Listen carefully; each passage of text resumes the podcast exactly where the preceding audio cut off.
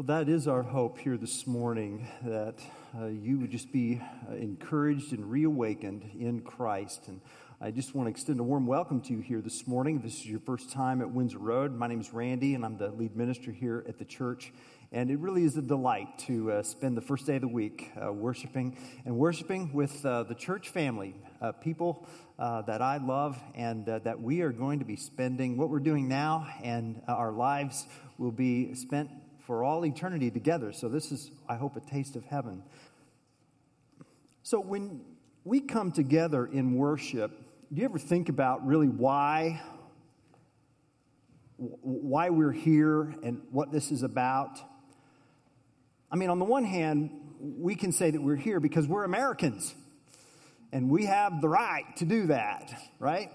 And um, I've been in Oklahoma, so Sarah can tell. Sarah can tell when I've been with my family. You've been talking to your family, haven't you? I can tell. It's like a light switch. So, anyway, pardon me. Or not. I don't know. Um, but, you know, on the one hand, we're here because of the blessings of our, of our American way of life and that we can worship or not. It's part of a life in America. And so we have the freedom to attend uh, the worship space, the church of our choice. And if we want formal, great. Liturgical, great. Contemporary readings, prayers, sermons, uh, types of preaching. I mean, we, we're kind of exercising our right to choose. So, in a way, when we gather here, that's sort of what we're affirming. And uh, that's good. And we really need to go deeper than that. And what I'm getting at is this to gather as a community in Christ, in worship, in group, is to affirm what's really real. It's to affirm ultimate reality. We gather here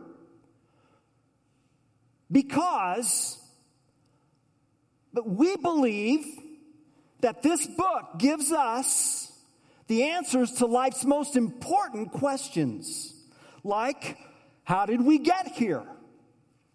Uh, why is this world broken?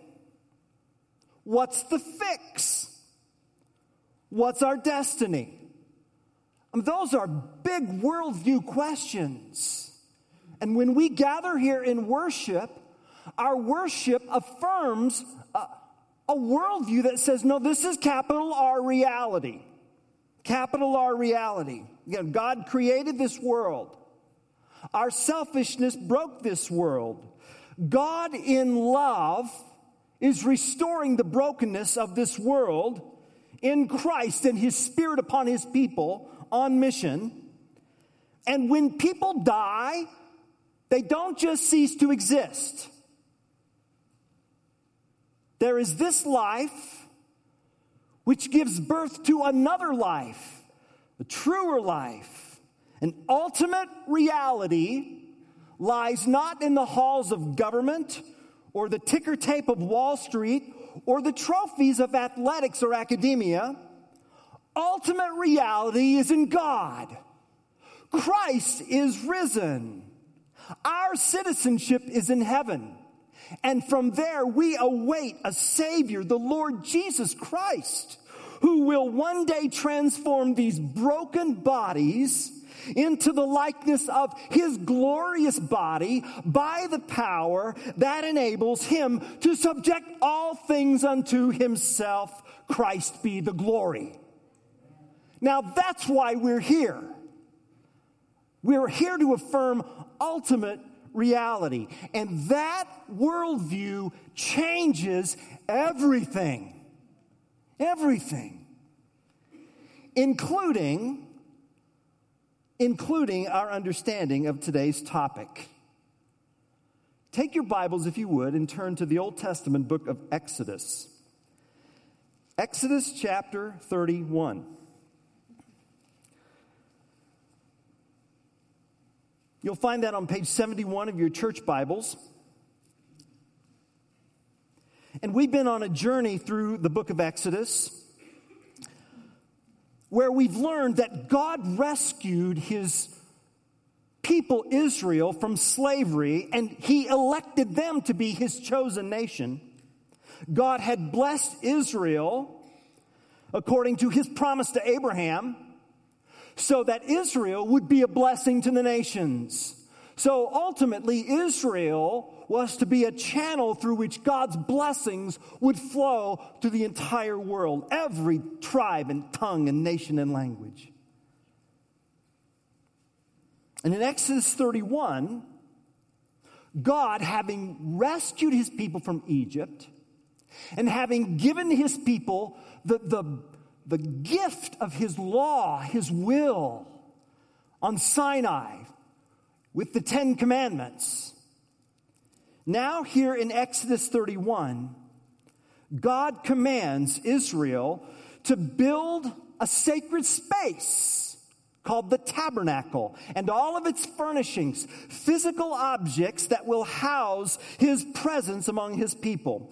And in Exodus 31, 1 through 6, which is what I'll read here, God calls a community of artists to produce this sacred space. And by commissioning this, and by commissioning them, God affirms his love for the arts. For the arts. And that's where we're going today the Bible and the arts. Exodus 31, 1 through 6. The Lord said to Moses, See, I have called by name Bezalel, the son of Uri, the son of Hur, of the tribe of Judah, and I have filled him with the Spirit of God with ability and intelligence, with knowledge and all craftsmanship, to devise artistic designs, to work in gold, silver, and bronze, in cutting stones for setting, and in carving wood to work in every craft. And behold, I have appointed with him Oholiab, the son of Ahisamach of the tribe of Dan. And I have given to all able men ability that they may make all that I have commanded you. So in these verses, God gifts Bezalel and he enables his assistant, Oholiab, and all capable, the Spirit enabled them to oversee and participate in the construction of the tabernacle, which itself is a work of art. We've talked about the meaning of the furnishings of the tabernacle and the artistic designs there. But the entire tabernacle itself was this, this amazing work of art. And so in these verses, we really get an, an understanding of what is in God's mind when we think about art and the arts. And I'm not just talking about uh, uh, paintings, but I'm talking about all kinds of, of arts and music and sculpture. These verses teach an often overlooked truth about the Bible and the arts. So here's where we're going today. First, I want us to just talk about why, you know, why art matters, why this matters, the significance of it. And then I want us to take a look at these verses and see about see how these verses affirm the arts and what we learn about what's in God's heart when we consider these verses about the arts. And then we'll see how the arts encourage us to appreciate and convey truth. And you may be thinking in your mind, well, I'm no artist. Why? I want to help correct that by the end of our time here together. So if this Okie is an artist, you can be too. All right? So let's go to first uh, you know why art matters the significance of this and and and i just want to get to this right quickly because my fear when I, you know, when I'm thinking about this message, uh, my fear is that someone has already changed channels. Okay? I'll just see what's going on on the PGA. He'll, he'll think I'm looking at my Bible. You know, the, just the idea, what, you know, who, who really cares about art and, and, and Really? Is this that important? And, and so let me just stop there. Okay, let me just ask, let's, let's, let's not get defensive. Let's get curious. Now, why would people think that? Why would people think that? Let, let me let me suggest a reason why people would think that. Let's look at this chart here. It's a very important chart. That's not that chart. Well, we're going to get to that chart. Do we have the, th- this chart here? Thank you. Yeah. I made a mistake, didn't I? Yes, on my notes. I apologize. This is a really important um, image for us to, to get because this is our culture today. This is our culture today. Our culture has an upper story, lower story, upstairs, downstairs view of just, you know, your life. The world asserts a radical split between two different worlds the, the private world and the public world. And so, in the public world, which is downstairs, we have society's great institutions, the state and academia and multinational corporations and mainstream media and the like. And, and then in the private sphere, that's upstairs, we have, you know, family, church, and personal relationships.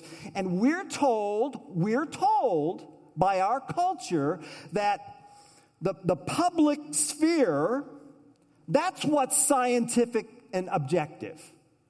And then and then, meanwhile, the private sphere upstairs, that's, those are subjective. That, that's based on personal values and personal preferences. And so, and so, you know, you're allowed to have them. You're allowed to have an upstairs, but it's not as important as downstairs. That's, that's the very not so implicit message here. Well, well given that, guess where people put art? See? And, and let me just say this further. Given that, guess where people put matters of faith? So, this needs to be in our minds, especially when we are um, really trying to share our faith. Because if we wonder if there's a, you know, why does this seem to be so difficult to get the message across?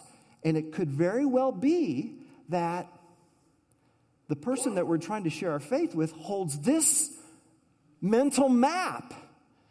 And the mental map actually needs to be addressed first. See, that needs to be deconstructed. All right? And And, and, I wanted to introduce to you a theologian to help us deconstruct that. It's the overlooked theologian Miranda Priestly from The Devil Wears Prada. I think now we're ready to see that video.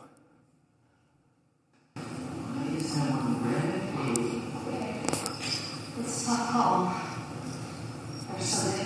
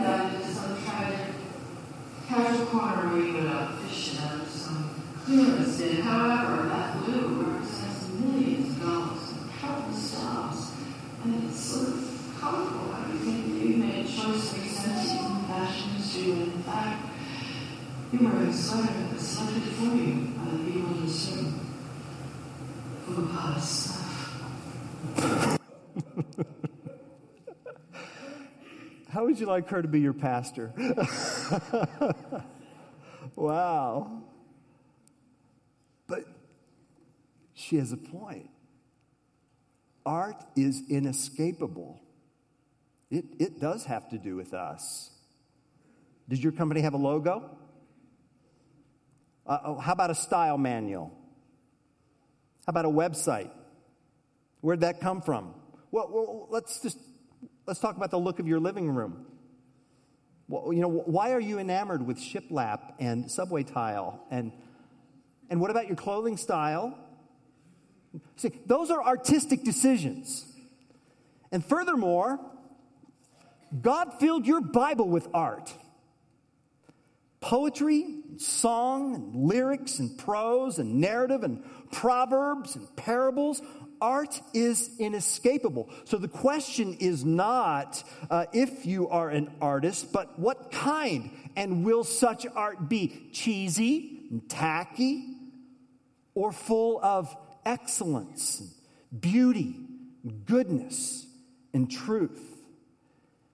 And when gifted believers abandon their artistic calling, they pass up a powerful opportunity to elevate the glory of God. So, so art is an invitation and an elevation. Art is an invitation to an elevation of awe. Art invites us into God's elevated world so that we can live in awe of His glory.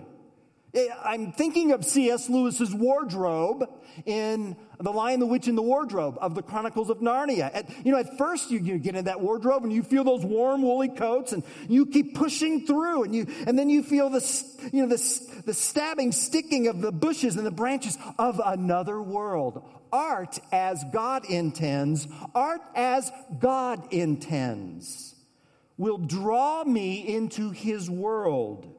Art matters because art helps locate my life in the story of God. And that takes us to these verses here in Exodus 31. Let's cover three observations in Exodus 31, 1 through 6. First, I want you to notice that God recognizes a community of artists in Israel. You know, Bezalel, Oholiab, a society of artists in verse 6, you see?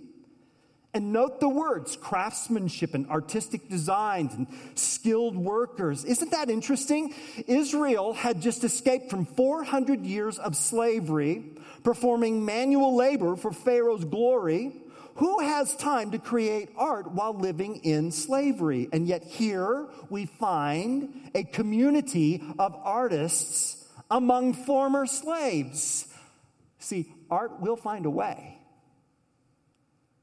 The second observation is this God calls these artists by name. That's important. And he equips them with his spirit. So that he calls them by name means there's no one else I want to do this task or to oversee this task except for this one. It's a commission. So God knows the artists that He wants. He knows their abilities and their hearts, and He fills them with His Spirit. Now let's pause there for just a minute because I want to make sure we're clear on what that means.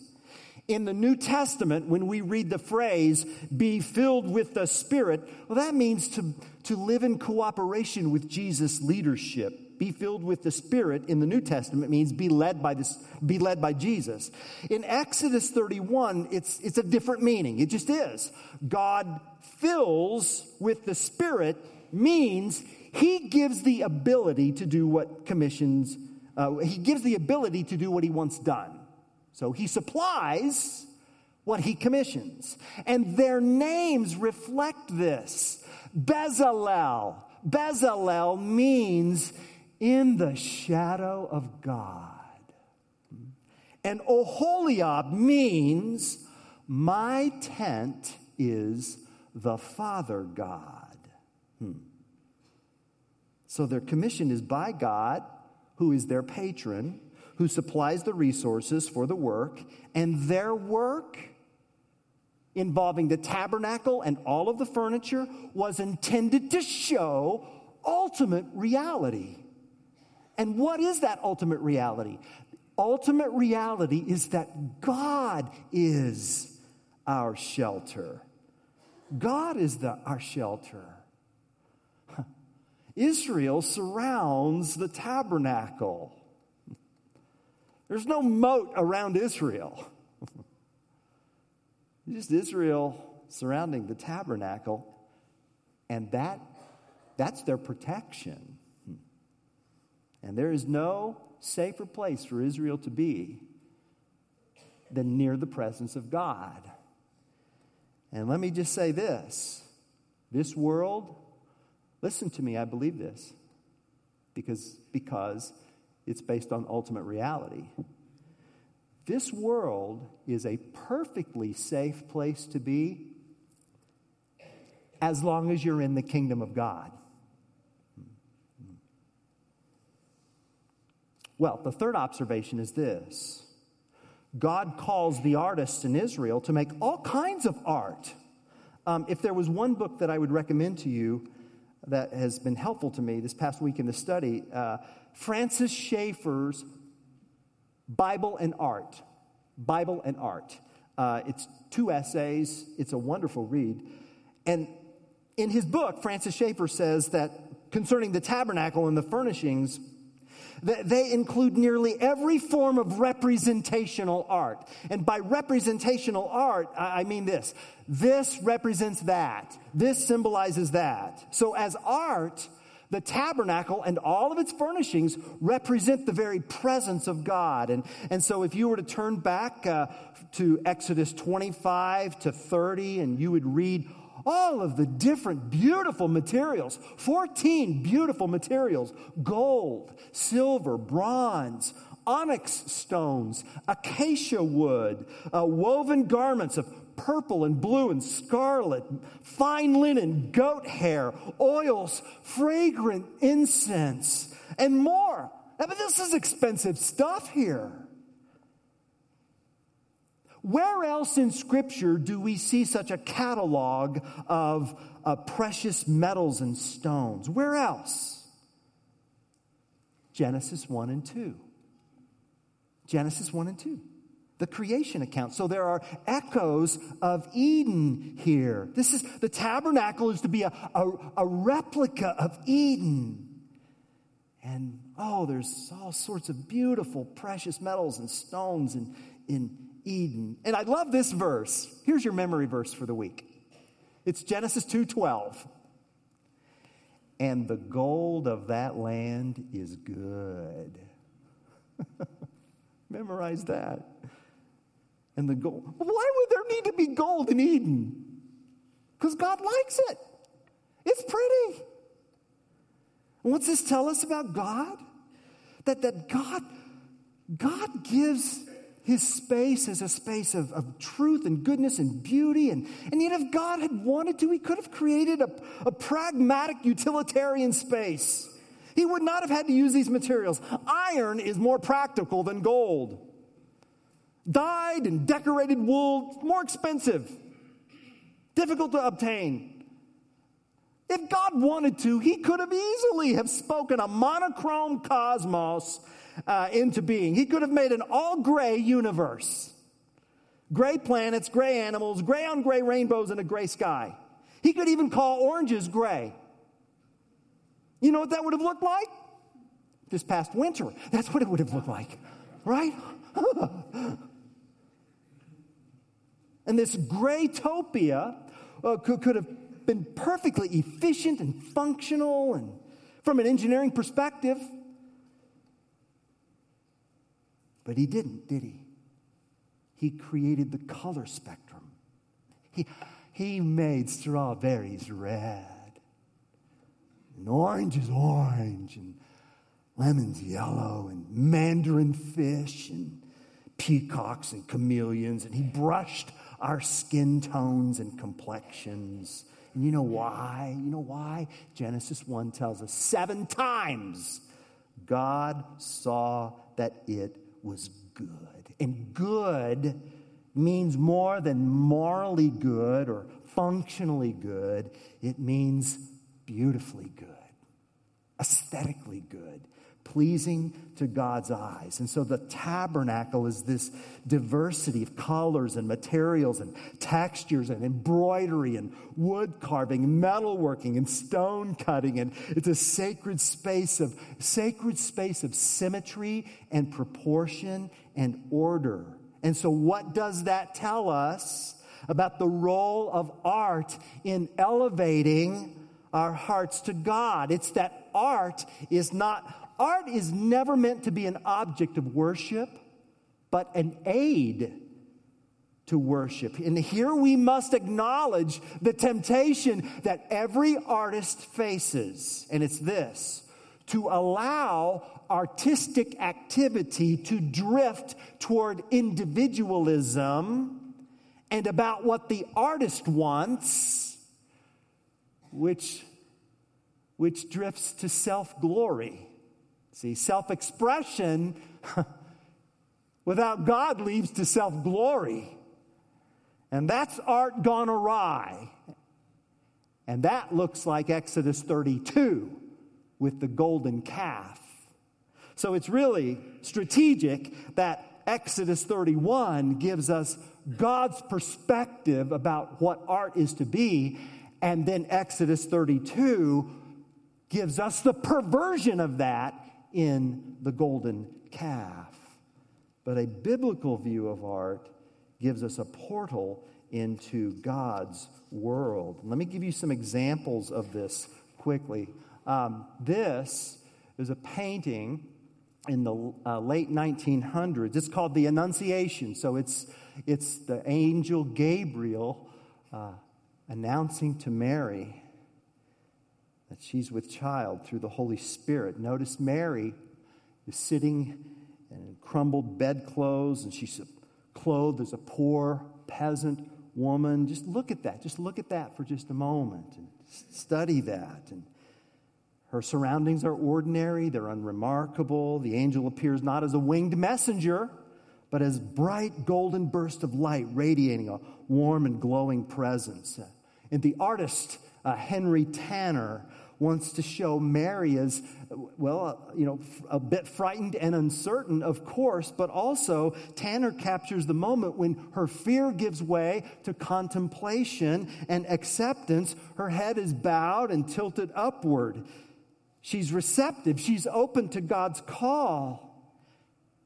And the entire painting, when you look at it, helps you realize that often God's extraordinary word comes to the most ordinary people the Annunciation. Here's another painting. This painting is by Amy Sherald. Um, and the title of this painting is What's Different About Alice is that she has the most incisive way of telling the truth. That's what it's titled. Here it is. So, um, Amy Sherald paints a woman gazing contemplatively at the viewer. Okay? She's dark skinned, her flesh is rendered in shades of black and gray as if lifted, as if lifted from a vintage photograph. And, and the clear, bright colors locate her in our world, but her grayscale skin suggests she also stakes her claim to history, an abusive past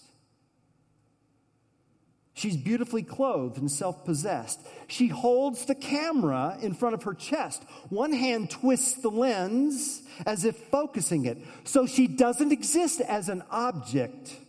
Rather, she silently asserts her agency as she points her camera to us.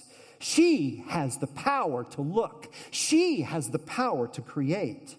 And though visually quiet, this painting does a, a radical work at restoring black female dignity. Now, Amy Sherald is not a Christian, but she taps into a fundamental truth evident to all people, and that is that we are, there is a dignity to human life. The, the image of God rests in this painting. That's the message beautiful. Uh, one more Michelangelo's David. It's 14 feet high. This is David's look. The, the setting of this is David before he faces Goliath. And his gaze is focused. He has a slingshot uh, over his shoulder that's almost invisible suggesting that his victory is going to be one of uh, cleverness, not sheer force. He conveys confidence and concentration. And then the sculpture shows a profound knowledge of the male anatomy. And it's just the, That's the detail. Look at those veins. It's masterful. But here's the sermon that was created from a discarded piece of marble. Had been sitting out in the elements for four decades. Two other artists had already turned the project down. A 26 year old Michelangelo redeemed broken marble into a masterpiece. There's a sermon there, right? See? And that takes me to our third point here about the power of art to convey truth. So, so we need art to understand truth. Um, I'm thinking of a missionary, John G. Paton, who was missionary to the New Hebrides uh, in the 19th century. It's, it's, it's now uh, Vanuatu, is the name of the current region. John G. Paton uh, conducted pioneering mission work. It was highly dangerous. In fact, when he notified his congregation that he was going, he and his wife were criticized because of the risk. And in fact, one church member, uh, a man by the name of Dixon, just outright said to John Paton, They're cannibals. They will eat you. And John Paton looked at him and basically said, I'm not afraid to die. But that's not how he said it. This is how he said it. He said, Mr. Dixon, you are advanced in years now, and your own prospect is soon to be laid in the grave, there to be eaten by worms. I confess to you that if I can but live and die serving and honoring the Lord Jesus, it will make no difference to me whether I am eaten by cannibals or by worms. now that's art telling the truth. See? So, so artistic expression of truth allows you to hear the truth and see the truth and taste it and touch it and smell it. Art kind of gets behind enemy lines. And so then it ambushes you with, with truth. With truth, with truth. My goodness. So the best art never sacrifices quality for message. The best art never sacrifices quality for message. So, you know, some of these that I've showed you are explicitly faith related, or, or, or, they're all faith related, but they may not be explicitly, you know, Christian that is to say, to be Christian, art need not wear a Bible verse name tag. It can simply be beautiful or excellent or troubling. The Holy Spirit can use art to bring comfort or discomfort to help us understand the kingdom. And the best art never compromises theology for, for beauty or aesthetics. Any decent artist will find a way to be expressive within the boundaries of biblical truth, just as composers of fugues express themselves within the limits of their form. There's no reason to be heretical or obscene or immoral or even cheesy just to be new. Dante and Bach managed the balance, so should we. Uh, here is a, um, great story. Uh, in 2015, there was an interview. The Hungarian composer Jurgen Gerthoff made a re- remarkable confession about his struggle to reconcile his atheism with the beauty of Bach's music. And this is what he said. This is, this is beautiful. He said, Consciously, I'm an atheist, but I don't say it out loud. Because if I look at Bach, I cannot be an atheist. I have to accept the way he believed. And then he said this His music never stops praying. That's powerful. He said, My brain rejects it all, but my brain isn't worth much.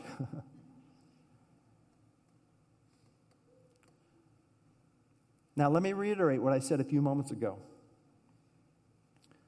You may not call to be, you know, an artist like these works, but your life is to be a work of art. As God's image bearers, we are called to be artists and gardeners after his image. And God calls us to bring beauty to life, goodness to life, truth to life. And that involves everything, everything. The way we, the way we make omelets,